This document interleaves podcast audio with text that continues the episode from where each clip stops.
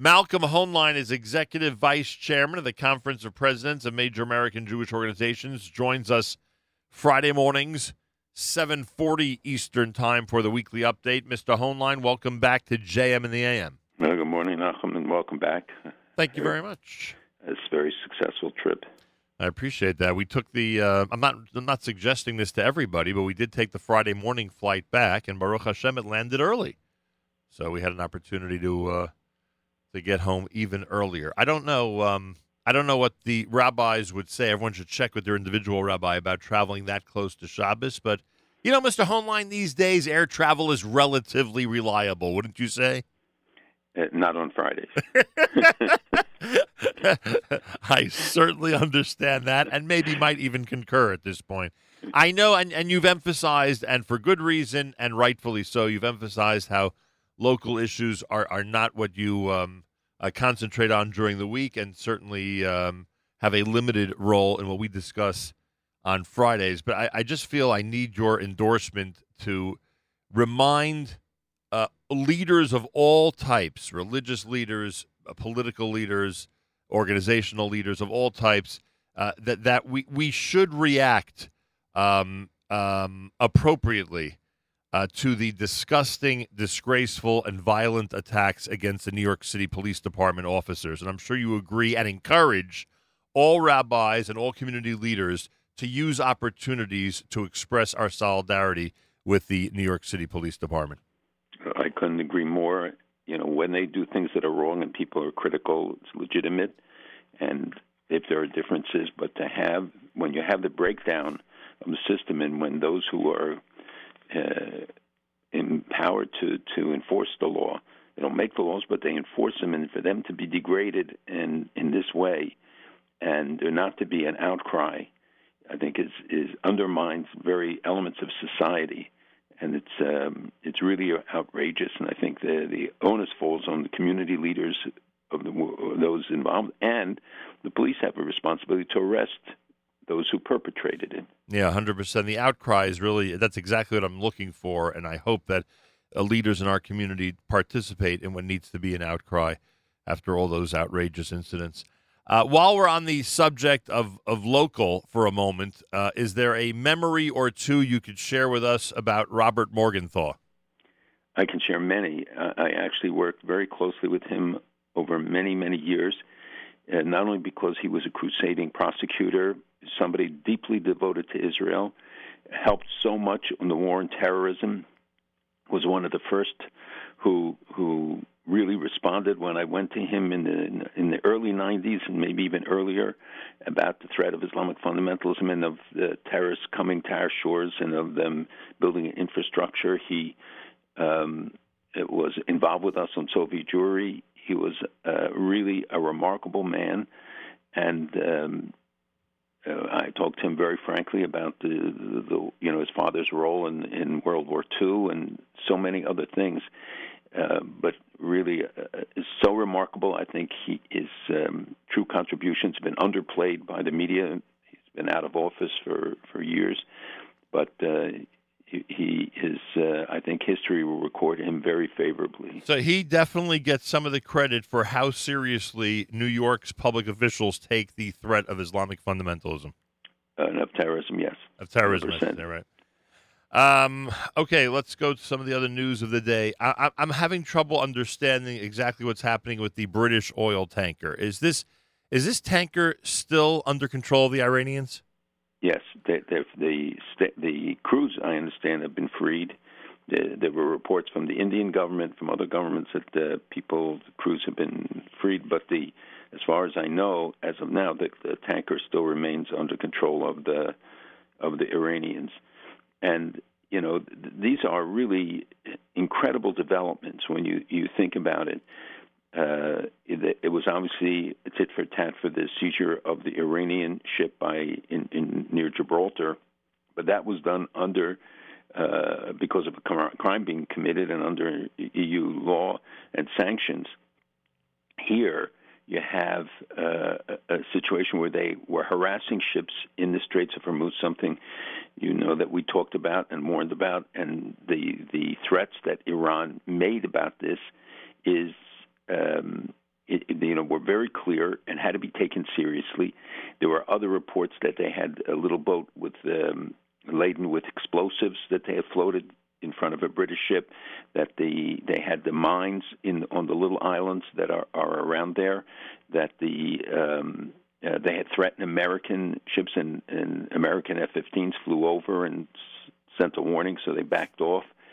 Uh, and now American um, planes and, and ships are, are escorting American tankers uh, through the straits, but it's a very narrow area at points, and it can be easily controlled. They have these little fast boats that can be suicide boats or, or attack vehicles. The um, so the, the outrage is so minimal compared to the seriousness of this provocation. And, and Iran, by the way, fired missiles yesterday, or overnight actually, into uh, uh, fired missiles, which is, was a warning, and it sort of echoes what happened in North Korea, where they fired it and now are saying this was a warning to South Korea.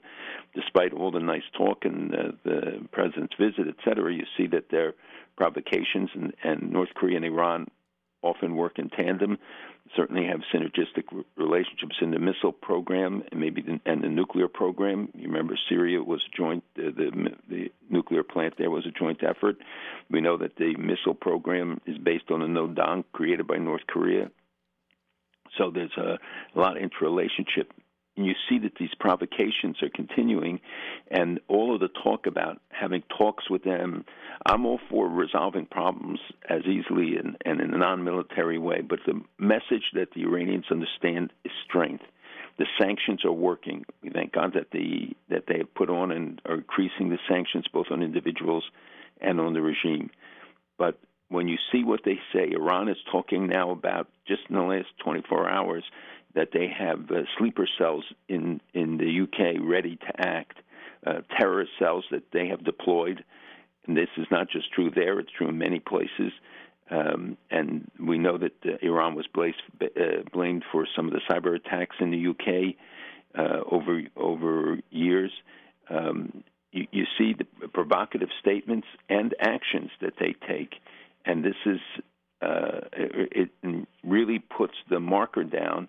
If Britain can't take decisive action when one of its ships is, is seized, then it only encourages them to do other things, thinking that the West is uh, can always be cowed into, quote, talks, into talking about uh, their willingness to redo the J C P O A, when we see all along that they're advancing their nuclear and other military programs to support for terrorism. And reminded of it when the commemorations this week of the AMIA bombing, that it was Iran and Iranian officials who were behind it and continue to be behind so many of the attacks that are going on. Now they busted a, a whole network that they try to create amongst Israeli Arabs and uh, Palestinians. And it was Iran directly that was recruiting, and, uh, and the network, which was based in Syria, operated under Iranian leadership, uh, and uh, they uh, used fictitious Facebook uh, pages and all sorts of means uh, to recruit. So their aggressiveness doesn't diminish.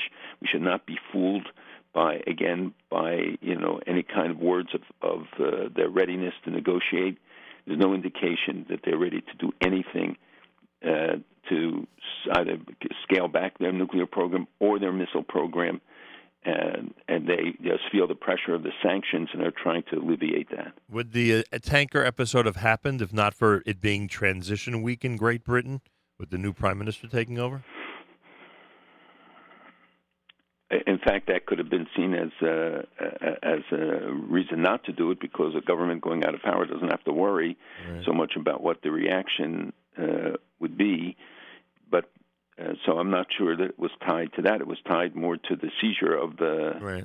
of and, their boat and and the uh, fact that uh, Gibraltar was continuing to holding it hold, to hold it under British uh, rule. And how does the U S Uh, I mean, the the reaction, and and I, I mean, you went through it, and even you know, even to the average guy like me who who who's up on the news, it's it's unfathomable that the reaction as a, is as parve by Great Britain as it was this entire week, and that some of the headlines indicate that they're ready to, to you know, to to have negotiations while the tanker situation is being dealt with, you know, like that type of thing.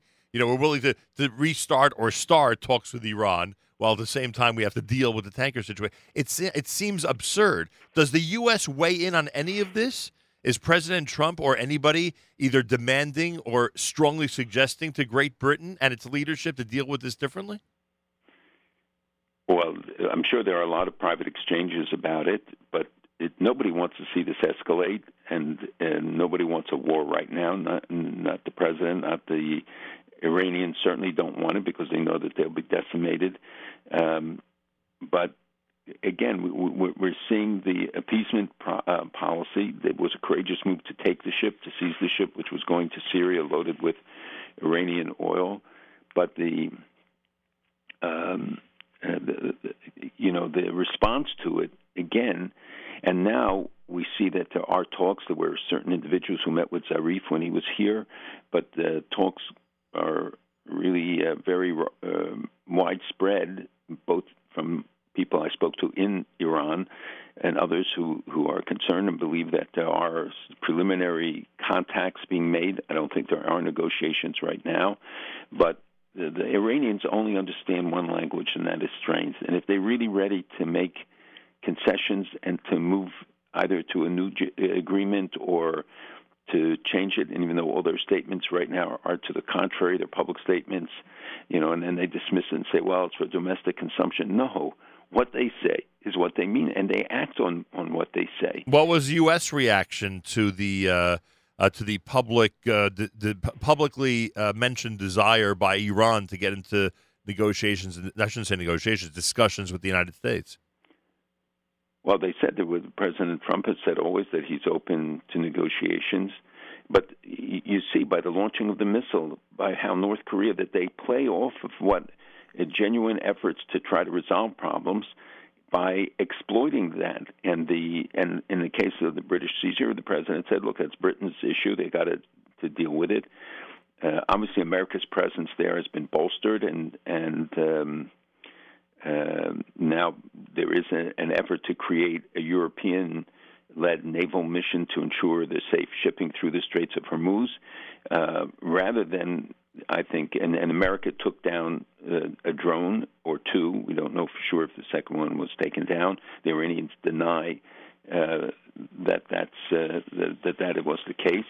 So it isn't that we're being passive. It's, it's a better response, and and the fact that we've built it up, uh, the capacity in the Straits. Remember, sixty percent of the oil coming to the West goes through the Straits of Hormuz, and they can easily choke it there. And the other entrance, the narrow point, which is Bab al-Mandab off the coast of Yemen, we see that the Houthis are continuing literally every single day attacks against Saudi Arabia because Iran wants to see Saudi Arabia tied up. U A E is pulling out of it because they they don't see any reason uh, to continue. But the Saudis aren't given a choice when literally every day there are drone attacks and other attacks against the, on Saudi soil by uh, by the Houthis, and the Iranians want to keep uh, this hot, and uh, the Saudis Uh, involved or, or embarrassed by uh, if they would pull out while the attacks are ongoing. So Iran is continuing all of its nefarious activities, and you know it's a question of what is the message that we're giving. We gave them a powerful message with the sanctions, and the administration has to be commended. The Treasury Department, other State Department, all those who were involved, they're working. And we shouldn't undermine it by sending mixed signals because they only exploit it. And uh, w- we see the uh, the Iranian uh, activities, the aggressiveness, the is is never diminished, despite any kind of uh, nicer words or open words to saying that they're ready to negotiate. If they're ready to negotiate. They know the conditions that they can create that would make it possible. But if nobody's willing to speak their language, as like you put it. If both the U S and Great Britain, at least in this case, is not willing to speak their language, then it, it, it's just not it, it's not going to help. I mean, I understand the president of the United States, you know, would prefer that there be no confrontations and that, you know, uh, it, it, and we don't want escalation, as you put it. But I mean, at, at some point, at some point, they just, you know, enough is enough. Isn't somebody going to, to make that determination? The determination may have been made, but the question is what actions and whether and that we not send uh, mixed signals. Yeah. You know, I saw that the Bahraini foreign minister uh, issued a statement saying that if um, if it wasn't for Iran uh, being present and their support for Hamas and the, the jihadis that took control over Gaza, uh, he said we would have been much closer to achieving a better peace between Palestinians and Israelis. So if we have people issuing some courageous statements because they could potentially suffer the consequences, you know, Bahrain right. is, is a little entity that uh, certainly there could be a backlash because they understand that Iran has to be confronted. You cannot um, deal with them as if they're a democracy and, and the regime is, you know, one that, that um, what, what it says is what it does.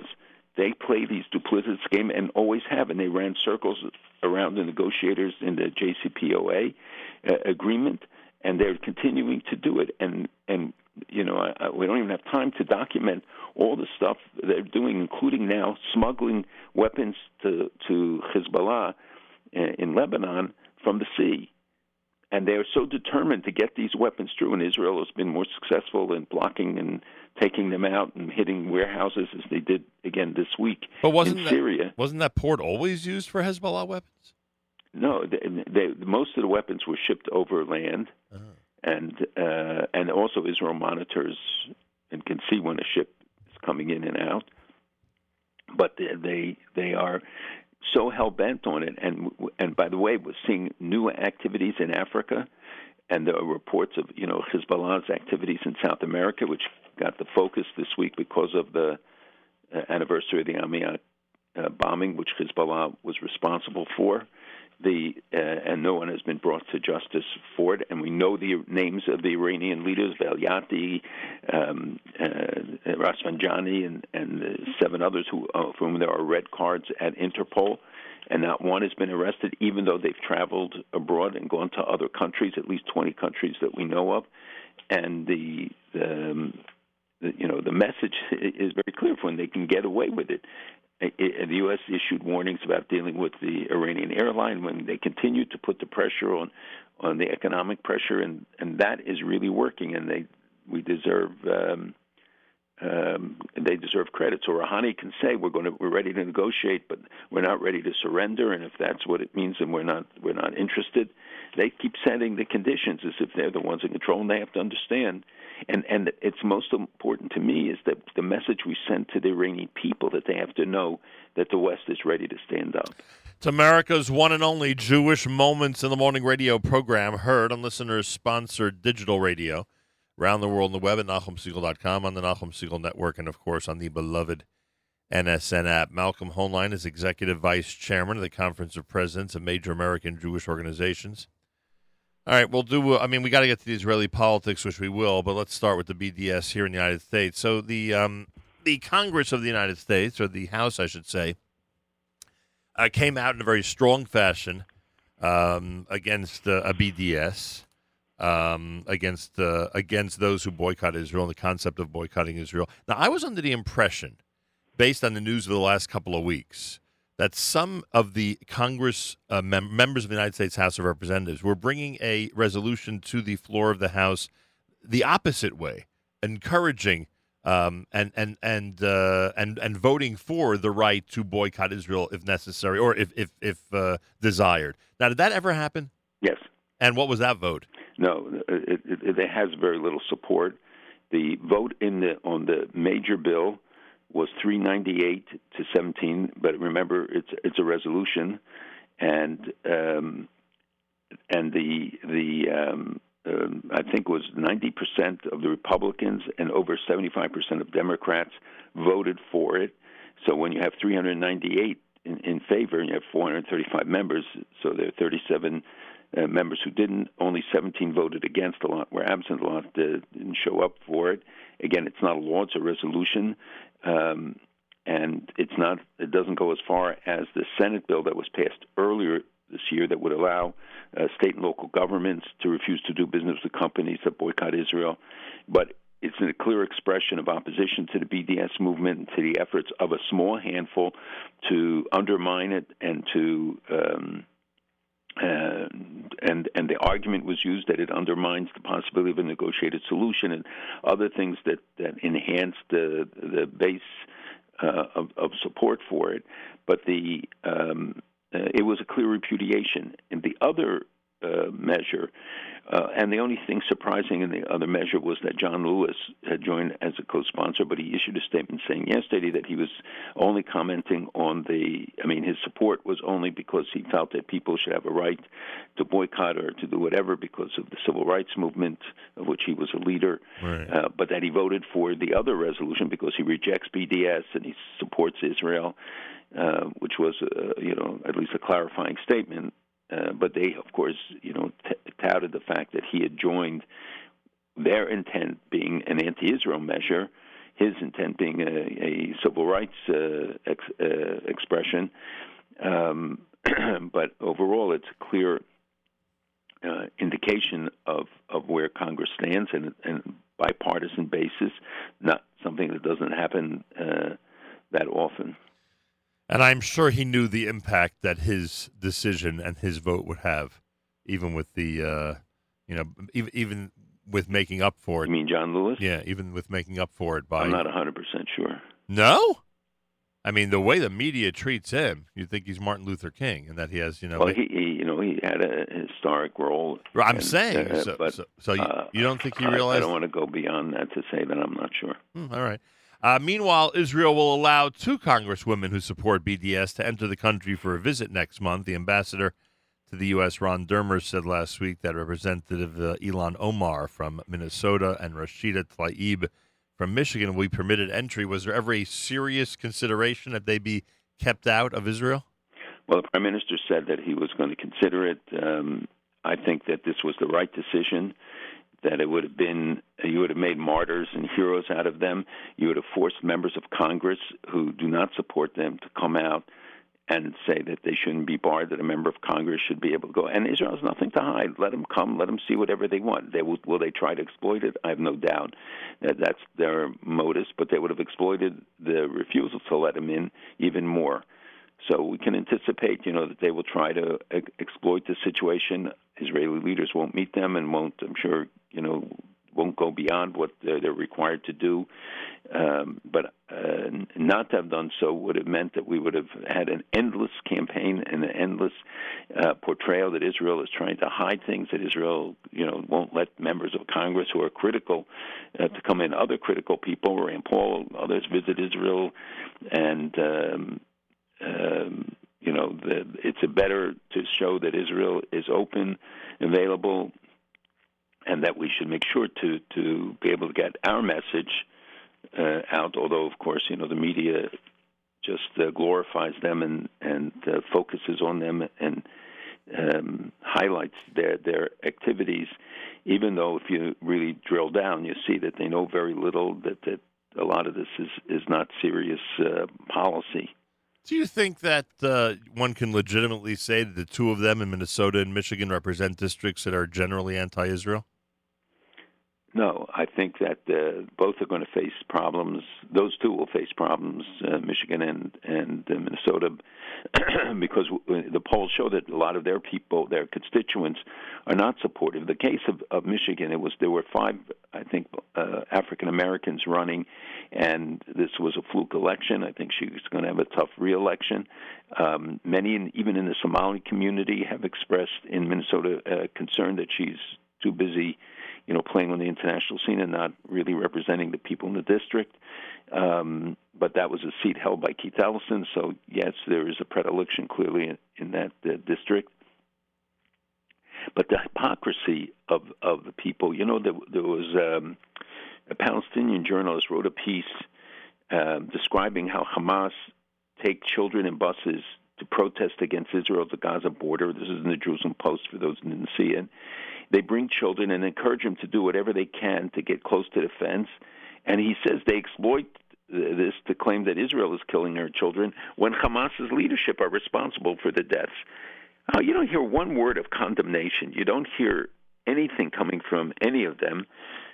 And I don't like the terms that are used to describe them. I think that it only makes them sound more uh, like squad, et cetera, uh, sound more important or more attractive. Um, we should not talk about them, and I don't. I try to avoid using the names because that only builds them up. They want the attention. Put the attention on the people who are doing good stuff, who are really fighting battles every day, who are uh, courageous, and that applies whether it's in academia or in entertainment. Those who, who reject the boycott and the boycotts and the pressure that Pink Floyd and others put on them, um, and, and not on, on these people, because you can see their hypocrisy. You can see that the, a, they don't know what they're talking about often, but they, that they will never come out in condemnation of these other things. Look what's happening in Lebanon. Palestinians, till today, are, are denied access to professions. People have been living there for sixty years, right, seventy years. Um, Uh, and um, and now there, there were new laws being introduced against foreign workers. So the Palestinians in the camps, some who had come from Syria, um, are, are demonstrating, and they talk about a new intifada in Lebanon, uh, within Lebanon. You don't hear, if they were really concerned about them, why aren't they talking about these issues? Because that's not the goal. That's not their uh, priority, that's for sure. Um, but by, by the way, speaking of Michigan, I saw you had in the Daily Alert this uh, Burgerim restaurant case. Um, I mean, the guy's a Lebanese American, and now and now he, he's suffering because because the uh, roots of that uh, chain are in Israel, and for that reason alone, uh, you know, those who want to boycott Israel want to make sure he can't open his restaurant in Dearborn. Yeah, so it's been delayed. It hasn't. He hasn't canceled it, but they, they before places even open, they're having boycotts and, and threats against it. And the money he's lost already, and, and uh, a lot of money that he lost. I mean, it's really an outrageous uh, uh, demonstration, and it should be illegal to be able to do that, to engage in in that kind of boycott. That's why we passed the anti-B D S and anti-boycott legislation, the, the Arab League, et cetera, and why states' actions on this, twenty-seven states have already adopted anti-B D S legislation, which really applies mostly to them. But I think that we can, I'm sure we could get interpretations and find legislation wording that doesn't restrict people's right to express themselves and freedom of speech, et cetera, but not to engage in such harmful practices against an innocent person who just wants to open up a burger stand. Unbelievable. By the way, uh, I, I, obviously I agree with your point about the uh, insane amount of publicity that these uh, co- members of Congress get, these specific members of Congress get. But as long as, as long as the, uh, the the ones who set the agenda for pop culture, especially the late night talk show hosts, as long as they continue to give them this this platform and and make it as if they're the as if these government officials are the ones running the country, and in some cases running the world, uh, or what they have to say is the most important thing of any government official in the world. It's going to be a very tough battle to uh, to fight. Also, C N N, uh, what, what how did they refer to it? Now, this is an overwhelming vote. This B D S vote, right? You told us the numbers. That's a really overwhelming vote. But there was a headline that C N N published, which of course now I forgot. Uh, there was divided, I think. There was right, uh, right, right. That, like that. Indicating that there was sort of like, you know, both sides had a pretty strong showing, right? That's basically what they were trying to say. Yes, it said it was divisive. three hundred ninety-eight right. to seventeen is a divided vote. I mean, it is truly outrageous, but it's it's a such a blatant example. As anybody who doesn't understand, when we talk about media bias, that that headline, which, and nobody, ninety percent of people never get beyond the the headline, that they see that and don't understand the bias in C N N, which is also true in other uh, media. It, it's just, uh, um, you know, remarkable that the, that the, you don't see anything, uh, any kind of um, uh, responsibility being taken, and the kind of, of uh, condemnation that this should arouse, to, just to highlight the fact of how blatant the miscoverage is and the distortion is. one hundred percent. Well, this emailer is correct. I haven't asked you my typical uh, transition question about how the new Prime Minister of Great Britain is generally regarding Israel. He's great. Um, people liken him to Trump, but he, he has a, a long history of support for Israel, and uh, the cabinet members that are being appointed uh, generally considered favorable to Israel. Um, he, he, is, he actually was, has been outspoken, and uh, there's a lot of people who anticipate an early visit to Israel uh, by him. Um, and it certainly stands in stark contrast with the leader of the Labor Party, Corbyn, whose anti-Semitism and anti-Semitism rampant in the Labor Party become more and more apparent, and still nothing, virtually nothing done to to counter it. All right, finally, you know what's left on the agenda, and that's Israeli politics. Uh, you know what I find funny, by the way, and I don't know if you agree with this. Everything. I mean, we're, we're singing about the, the right alliance, the left alliance, and you'll, we'll go through it in a second. But I find it funny that the smaller parties are now getting more attention and more poll numbers by the Israeli public. I would think after that first election of twenty nineteen, I would think people would gravitate more toward the larger parties, knowing that their vote's going to now have a greater impact with the larger parties. Any surprise on your end on this? Uh, I think that uh, the, that when you look at the polls, I think the latest polls show Likud thirty and Blue and White twenty-eight, right. um, that uh, the small parties loom larger. Um, and with the, I mean, the talk of a unity government, now Netanyahu said no unity government, others uh, say there are talks that there would be a unity government with Gantz, and, and Blue and White would split up. Um, we see now that the likelihood is that there will be a united uh, right, um, under, that the new right will join the united right, and um, maybe with uh, Shaked as the head, and she's very popular. They, I think the polls would show that they're getting fifteen seats, sixteen seats, something like that. Um, and, uh, of course, the, the smaller parties, then their role gets magnified when well, you have to look at how they, they reach sixty-one votes. So the religious parties, if they have fifteen seats and sixteen seats of the new right, is thirty-one. With uh, Likud's thirty, would make sixty-one, so they could form a government. Nobody wants to see a situation where you come out with an indecisive outcome and then you have to go to a third election yeah, or something. That's why I just assumed that most of the Israeli public, knowing that, would, would, would you know, that a significant portion would move their votes from smaller to larger parties, just to increase the possibility of actually forming a government. But I guess people don't think like that always. Uh, Israeli um, political thought is is um, usually impossible to predict, and every pollster will tell you, as I've said many times, you know, that they're, they're known that Israelis tell the truth to the pollsters and lie at the polls, which is why their predictions never turn out to be to be right. And I think very few people two weeks ago, three weeks ago, would have seen um, uh, Bennett back and and um, and to see I, I, uh, Shaked maybe leading this uh, this new united uh, front.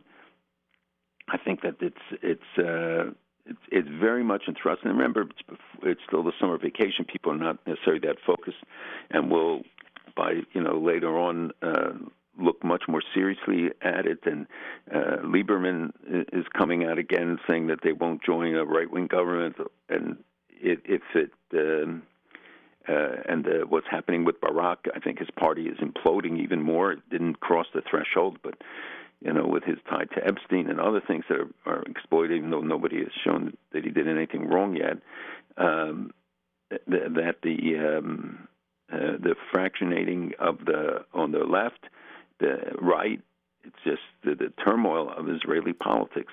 And it's it's attributable to the list system and to the co- need for coalitions as opposed to, let's say, a two-party system. But we see today that a two-party system can be pretty raucous as well. Yeah. Well, I will tell you that one of my favorite parts of the campaign is being in Israel when those campaign posters are up, and there were not enough up yet last week. I don't know what they're waiting for. Then, because re- remember, they just went through it, and they had I know, I know. huge posters but, everywhere. But then, and now they're doing a lot more on the internet, and I understand there's some very funny ads that have come out, and uh, for people don't follow it, but Israelis tell me all the time, you know, about the latest one, the latest. Uh, Um, mocking uh, everybody, including Netanyahu. Um, and uh, we should note that he passed the record of Ben-Gurion oh, right. as the uh, longest-serving uh, prime minister. It's an important milestone. Uh, and uh, I think something he wanted to achieve. But his uh, so now he will uh, bypass him, and hardly likely that it'll be replicated soon. Right. But then, thank God, last Thursday, I'm dri- we're driving in Yerushalayim, and I see an entire corner filled with campaign posters for Ehud Barak. So here's what you have. You have one that says Medinat Netanyahu o Medinat Yisrael, which I thought was hilarious. And then you have one that says Shmor al Hakisei or Shmor al Hamedina, which basically means are we more concerned with, with watching the seat of government, meaning his own seat, the prime minister, or actually uh, supervising the Medina, the, the state. Uh, then you have here um, Netanyahu me al Hakol o Hachok Malakol, you know, mm-hmm. is, is, is Netanyahu the priority the law, or right, or is the law? Blah, blah. And all this is Barak, and a week later, the guy's number ten on the left-wing list. He's not even going to come close to, to, to being in the member of government this time around. And the chutzpah that he had is to say that he's not going to give up his cannabis business involvement and other activities if he gets elected. Yeah, well, I tell you, it's just it's just hilarious. And there were a couple other candidates that also have posters up, but I didn't see Netanyahu posters up yet. I was hoping. As I said, I think he's they're they're running, uh, and and they, you don't want to do two th- things too early. He's also doing a lot of get tired of it. He's doing a lot of Facebook Live. He does a lot of Facebook Live for the internet. It's his uh, vehicle, and it's a very powerful. That that is the influencer. It's probably more important than the newspaper ads, and right. um, um, I think that uh, you know he, he he's always been very clever in his use of the. Of social media. You think any other countries are going to be interfering with the Israeli election? Well, absolutely. Well, we know the Russians and others have hacked into the. Because uh, you know that could be into, a very that could be a very bad system, thing. But they do it everywhere. So it does, whoa, so whoa, whoa, whoa, whoa! Changed how people vote. Whoa, whoa! Don't say we're doing it everywhere. I watched the uh, the hearings this week. I mean, come on. Yeah, it's true. Half the people on that stage said they don't do it here. Well, it depends what you mean doing it here, whether they are infiltrating into the, into the Internet systems globally. Right. A lot of countries are doing it, and the Russians are, are far advanced. And, um, you know, when you look at, for instance, a lot of the anti-Semitic websites, they trace to Ukrainian addresses, to Iranians, to others. People manipulate the, the Internet. It is a powerful vehicle. Um, you know, when you think about the fact that there are two and a half billion Gen Xers in the or Zs in the world, and millennials, uh, who are a, a a universe of people that are living off the thing. They don't even know what a newspaper is. It's uh, many of them don't know what a radio is today. That the um, you know the impact of, of the social media is is very great. It's unbelievable. Different world, completely different world. All right, Malcolm, I thank you. Have a wonderful Shabbos, and we'll speak again next week. Good Shabbos. Malcolm Hoenlein is Executive Vice Chairman of the Conference of Presidents of Major American Jewish Organizations. Joins us Fridays for the weekly update here at J M in the A M.